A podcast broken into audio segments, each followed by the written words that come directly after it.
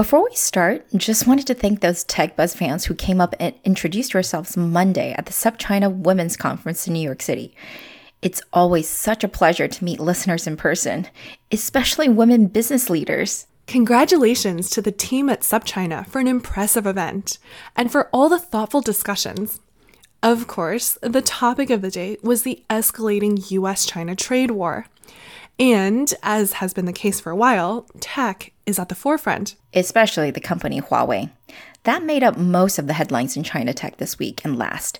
Well, that and Baidu's first quarterly loss since 2005. We thought about doing an episode on one of those, but it's already super well covered, and we didn't think we could provide more insightful analysis than what's already out there by our excellent journalist friends. So we're going to stick with what we do best which is to give you unique takeaways on what is relatively less talked about in English, but are actually huge topics in the Chinese tech community. And today, we have a perfect example of such a topic e cigs. That's right, electronic cigarettes. Did you know that it's been touted as the next big trend, 下一个风口 in China tech, ever since last year, really, but most especially since the beginning of this year? A lot of investors have either already made their bets or are actively looking for a team to back. It's also been criticized as the next big money pit, of course, a trap for entrepreneurs and investors alike. Not surprising given the relatively low technical barrier and regulatory uncertainty around this product category. And for some people, the ethical considerations. But that hasn't stopped a large number of tech entrepreneurs and startup employees in China, including a few famous faces, from jumping in. Nope, it hasn't. An interview of ex Uber China employees recently, for example, revealed that an alumna's e-cig startup seems to have attracted the largest number of former colleagues. So that's where all the startup talent is going, especially now that Mobike and Ofo have turned out to be failures.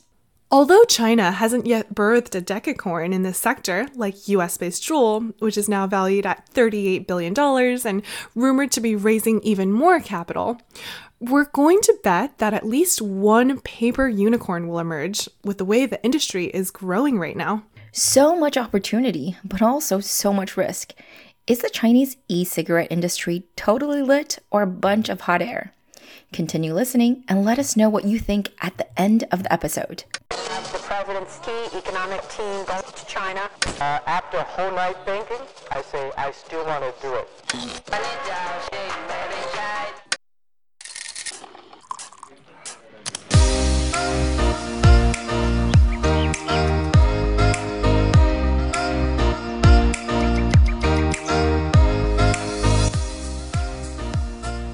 Hi everyone, we are TechBuzz China by Pandaily, powered by the Sinica Podcast Network. We are a bi weekly podcast focused on giving you a peek into what's buzzing within the tech community in China. We uncover and contextualize unique insights, perspectives, and takeaways on headline tech news that don't always make it into English language coverage, so you can be smarter about the world of China tech. TechBuzz China is a part of pandaily.com, an English language site that tells you everything about China's innovation. I'm one of your two co hosts, Rui Ma. And I'm your other co host, Yingying Liu.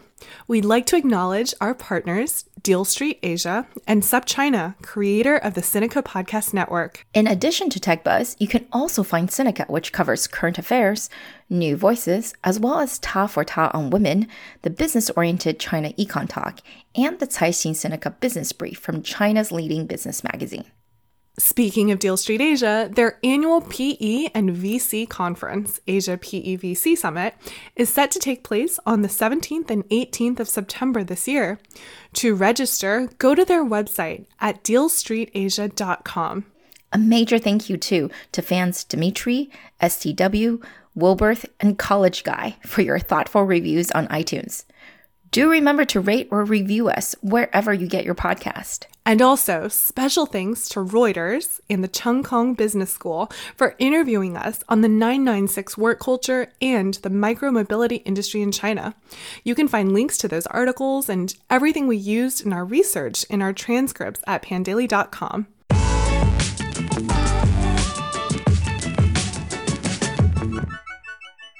Today's episode is brought to you by the University of San Francisco. USF's new master's in applied economics combines econ training with practical skills in data analytics, all geared towards helping you understand and analyze today's new digital economy. Their curriculum covers skills like R and Python, machine learning, and experimental design, plus topics like the economics of platforms, auctions, pricing, and competitive business strategy. To learn about joining the fall 2019 inaugural class, TechBuzz listeners can visit usfca.edu slash techbuzz.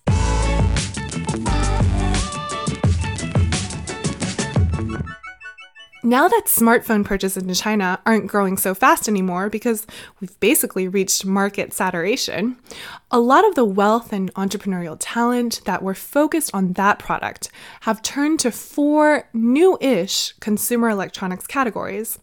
Those are smart glasses, wireless headphones, translating devices, and of course, the topic of today's episode e cigarettes. With the exception of translating devices, I'd argue that those are some of the same products getting major attention in Silicon Valley.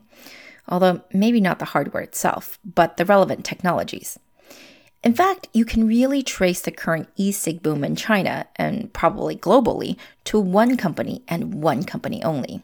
And that is, of course, Juul. Most of you have probably heard of this company by now, but if you haven't, as we said in the introduction, it's currently valued at $38 billion and was technically founded in 2015 and spun off two years ago from parent company Pax Labs, an electronic vaporizer company that's well known for its cannabis line. Most of the companies we're going to talk about in this episode are very much like Juul in that they use a sort of liquid cartridge to deliver nicotine via sleek looking devices that mostly look like some variation of a USB stick. These cartridges are often flavored mango, watermelon, green bean, you name it.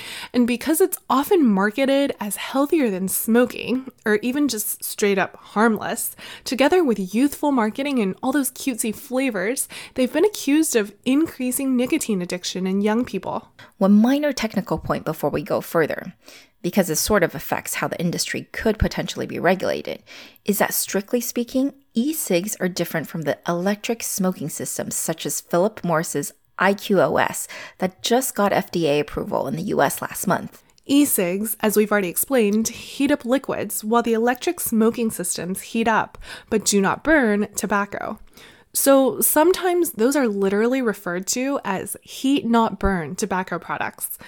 IQOS, by the way, was originally developed by Plume, the predecessor to Juul, and first reached mass commercialization in Japan. However, a lot of market studies don't seem to carefully differentiate between the two, and many Chinese articles include both under the label of Dianziyan or e-cigs. But just know that for the most of this episode, unless otherwise noted, we are talking about the liquid cartridge kind. So, first, Rui, let's give our listeners some background on the market opportunity because it is truly immense and really the number one driver of why so many are bullish on this category. To start off, how many smokers do you think there are in China, TechBuzz listeners? If you answered over 350 million, you would have been correct. That's, by the way, more than the entire population of the US. It's also well over a quarter of the adult population in China. And no one else even comes close. The most number of smokers by country live in China, India, and Indonesia, respectively. But China has almost three times the number of smokers of second place India. There are so many reasons why this is the case, but one off cited rationale is affordability. In China, the price of one box of the best selling brand of cigarettes is less than $3, less than half of that in the US. And many domestic Chinese brands are well below that price at just about $1.50 per box. And it costs that little primarily because of taxes. The World Health Organization recommends 75% of retail price as the minimum tax rate for tobacco. China is only at 40%. From 1996 to 2006, cigarettes, compared with other consumer goods and as benchmarked against other countries, actually became over 70% more affordable in China.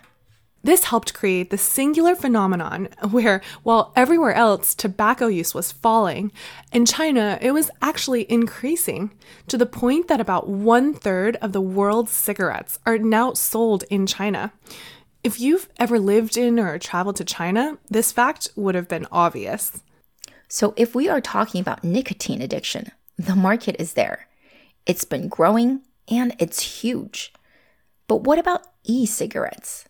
Backing up a second, China's history with e cigarettes is a funny one. Believe it or not, it was actually a Chinese person who first successfully commercialized the e cigarette. In 2003, so the story goes, a pharmacist named Han Li, who had just lost his own father to lung cancer, invented the e cig after having nightmares that he would succumb to the same disease. It's true that an American had patented something that resembled the e cig way back in the 60s, but he never made it, so most sources will credit Han with the invention, although it's still controversial just how much of his design was wholly original. Anyway, the company formed out of Han Li's invention, a company called Ruyan, saw some impressive initial growth, went IPO in Hong Kong, but ran into some problems, including being criticized by China's state owned media, CCTV, for not being an effective tool for smoking cessation.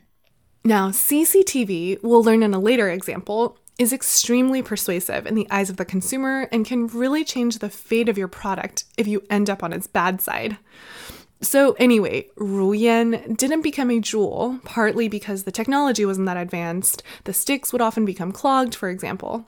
A few rounds of more innovations would be needed before e cigs really hit it big.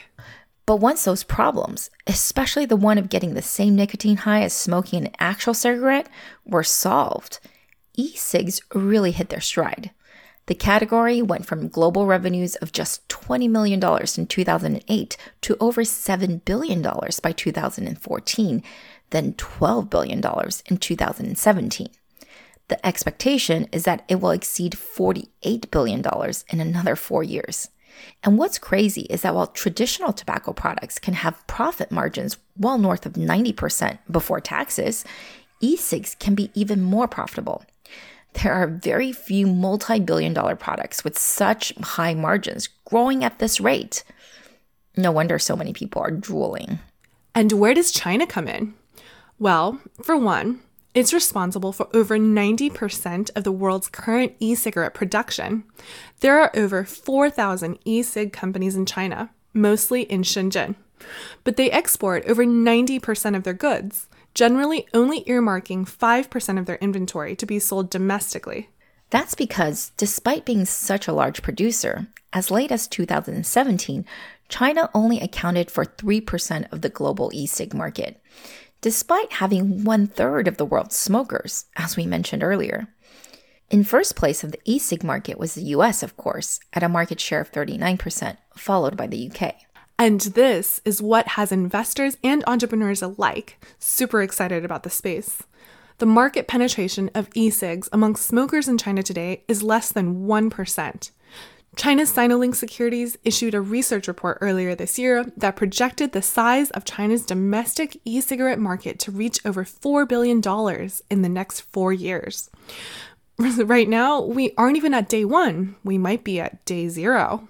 The reason why we say that in China, at least, we truly might be at day zero is because, at least as of now, it's not really regulated. Oh, don't get us wrong, there's plenty of draft legislation and lots of noise from different interested parties on how it should be done, but nothing has been set in stone. Just the expectation that rules are coming. One huge surprise so far is that China Tobacco hasn't been given the rights to this industry.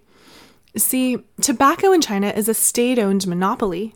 I mean, it's controlled by two entities one that's literally called the State Tobacco Monopoly Administration, and the other, the China National Tobacco Corporation. Together, they control the production, distribution, marketing, and sales of all tobacco products in China.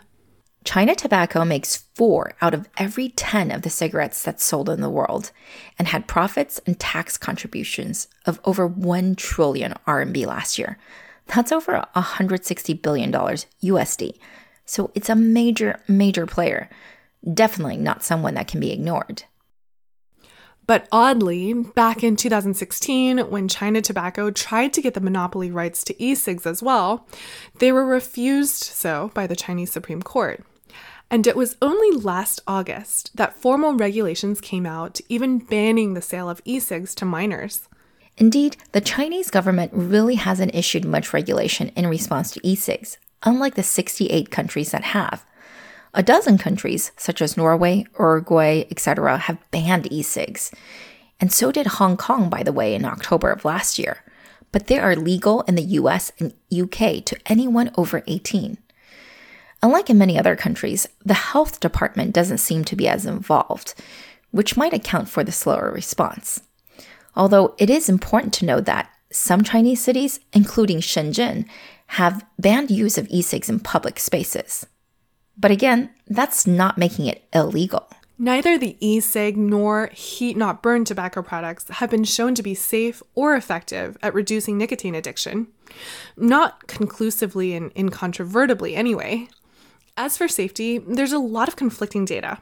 The UK's Department of Health has been most active in recognizing e cigs as a healthier alternative to smoking, with one government study saying that they are 95% less harmful than traditional tobacco. Others disagree. The huge market opportunity, lack of regulation, and controversial benefits are creating a flurry of startup activity in the space, though.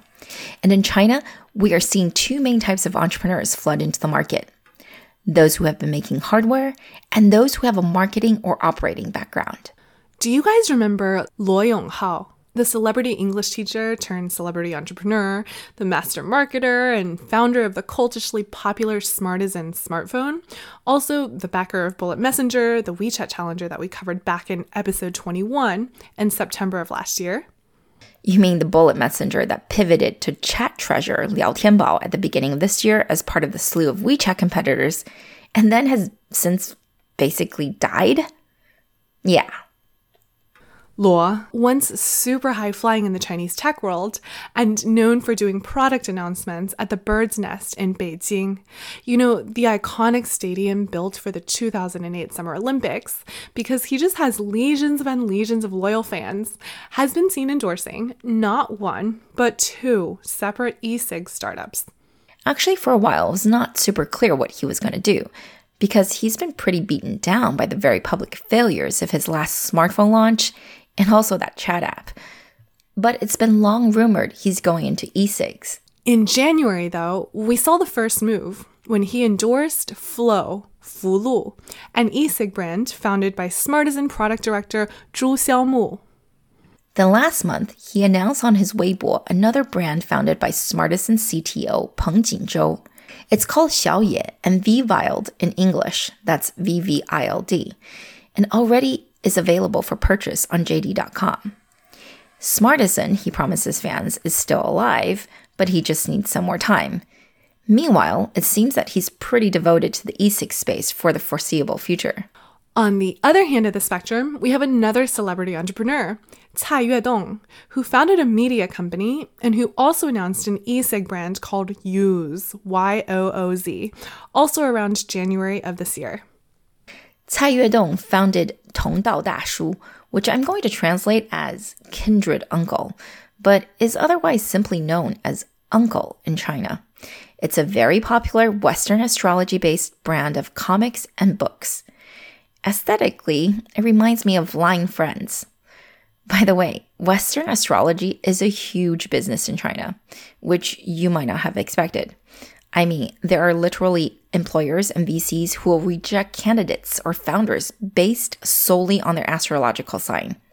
Not kidding there. Anyway, the company grew to have 30 million fans and 3 million visitors a day, even opening up its own offline store. It raised money from Sequoia China and eventually sold to a listed media company, netting Cai Yuedong a neat $25 million. And how did this 31 year old comic book artist turned entrepreneur get the idea to go into e?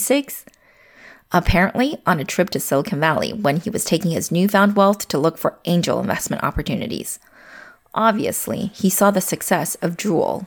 Relying on his existing fan base and digital marketing savvy, Yooz, the brand he created, sold $700,000 worth of merchandise on its first day. In addition to individual gift sets at $53, Yooz was also sold in packs of 18, 60, or 150 at a time. A pack of 150 would have cost you over 5,000 USD, but his strategy was just to get you to gift them to your friends and family during the crucial Chinese New Year holiday. And now the January launch for all these brands makes sense, right? It was to capitalize on New Year's gifting. This may seem weird to our non Chinese listeners, but gifting tobacco and alcohol is a cultural norm in China. A carton or pack of Zhonghua with its signature red packaging is a very popular gift and will set you back almost $100. These millennial entrepreneurs, though, turned that into marketing spin, where instead of gifting your relatives a pack of Zhonghua, you can give them the supposedly less harmful e cigarette instead. As of this quarter, GenFund, Arena Capital, IDG, and Source Code Capital, all very well regarded, some would even say tier one early stage VC funds in China, have all invested into various e cig startups. Last May, a company called iJoy raised a $43 million Series A, and in June, RELX, founded by a former Uber China executive, raised a $5.5 million angel round. A brand called Moti received a massive $10 million seed round, and the list just goes on and on.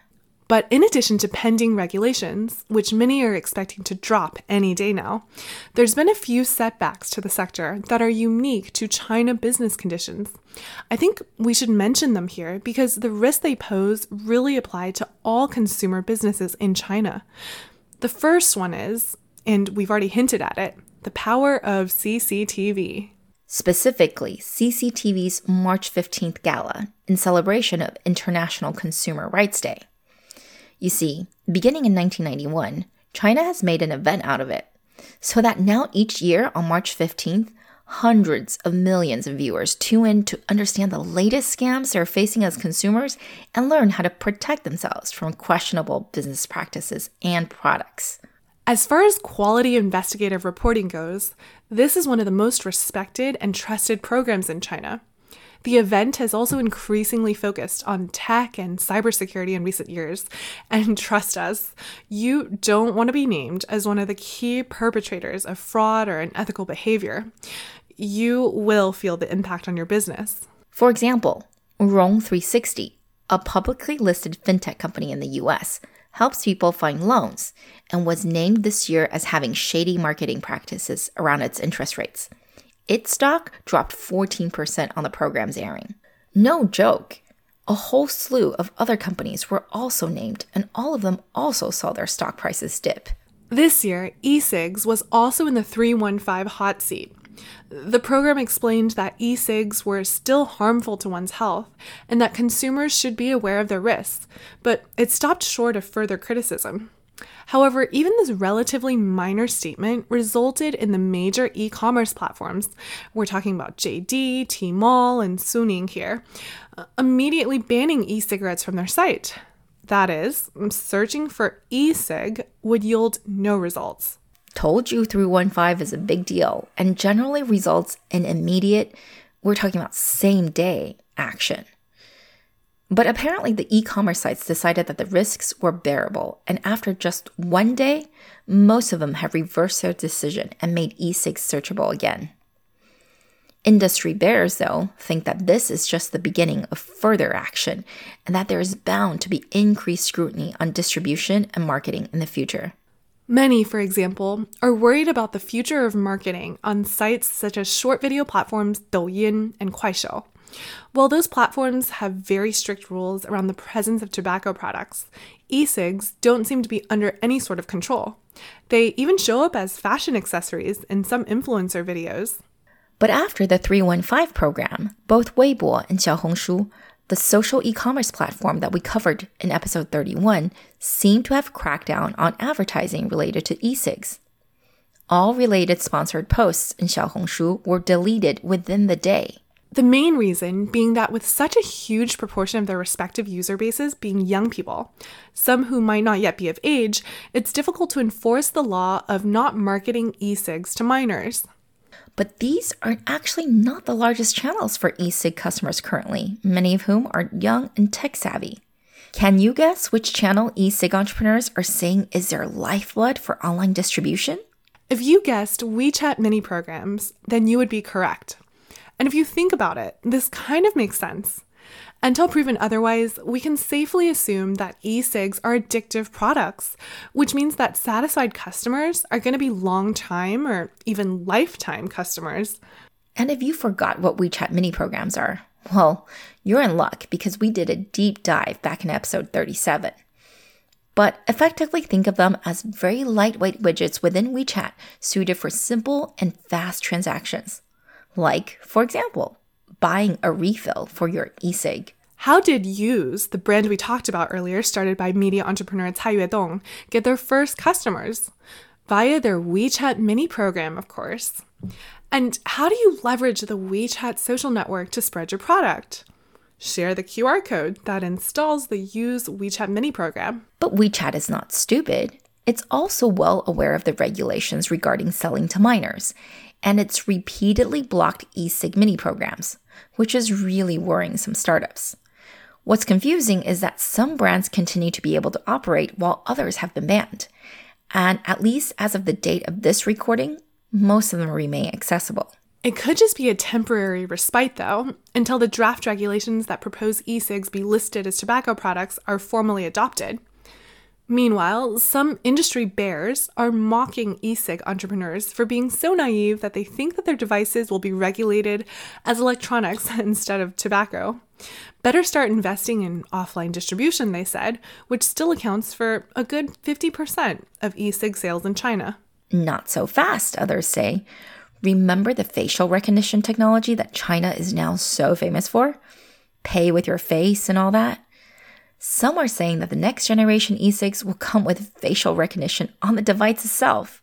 Imagine that. Or maybe it doesn't even have to be that extreme. The technology could just be utilized somehow during the purchasing process.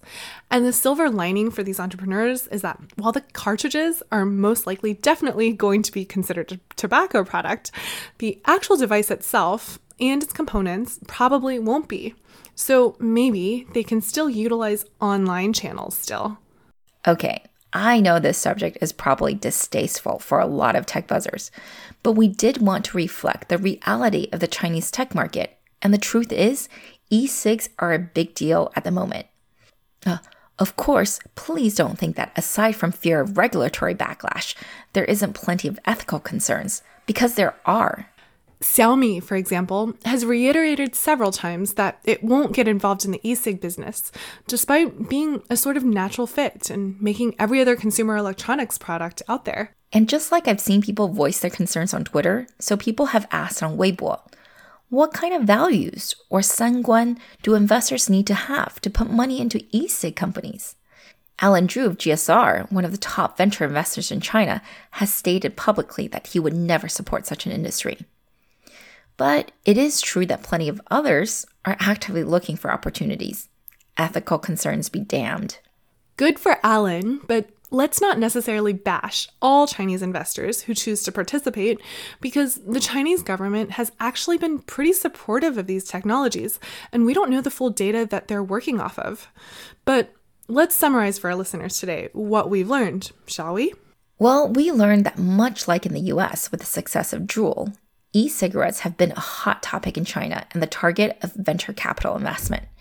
In fact, we can be pretty certain that in at least one case, the trend or fengkou started because people in China saw the success of Juul and were like, why not here? Indeed, why not in China? Home to one third of the world's smokers at 350 million people, which is greater than the population of the United States. In fact, a Chinese person commercialized the first modern e cig, and over 90% of e cigs today are manufactured in China. Maybe because of the relatively cheap cost of traditional cigarettes in China, though, which are only very lightly taxed, market penetration remains less than 1%, and global e cig market share is just 3%. But that means plenty of room for growth which is why in the last two years, a number of high profile hardware entrepreneurs and consumer internet executives have jumped into the fray. The most high profile is celebrity entrepreneur Luo Yonghao, but the commonality seems to be that, hey, they are all pretty good at marketing. That's because almost 40% of e cig sales are occurring online in China. And just like in the US, it's proving to be very popular with youth. Aside from the traditional e commerce platforms, social networks, short video apps, and WeChat mini programs are major channels for marketing and distribution. However, with regulation looming, with everyone expecting e cigs to be policed more heavily, just like the tobacco products, many of these sites have removed e cig content, although sometimes these bans have been quickly reversed. The catalyst for much of these actions has been the annual CCTV March 15th Consumer Rights Program that this year talked about the dangers of e cigs and the cancer causing ingredients they contain. This program, as we mentioned, is extremely influential and has brought down many a problematic consumer brand, so everyone is terrified to be featured on it. Will we see unicorns from this space like Juul? I think it's likely because of how much interest it's already gotten from investors and consumers alike. But I also think that the Chinese players are facing the exact same challenges as Juul, which are counterfeiters and unauthorized distribution. Meanwhile, the problem of age verification is so core to all of these businesses that we will have to see some innovation in either distribution or the verification process itself, like people have mentioned e cigs with facial recognition, that maybe it will become a more high tech business than it currently is. Or it's going to lose out to state owned tobacco companies who are not content to sit out the race and already have significant offline distribution built around it. Yeah, it's totally not right now. Some Chinese industry insiders are claiming you can get started with an investment as low as 700,000 US dollars, which is what? A studio apartment in San Francisco. We'll see how this bubble plays out. Meanwhile, let us know on Twitter what you think. Is this industry totally lit or just a bunch of hot air? Let us know.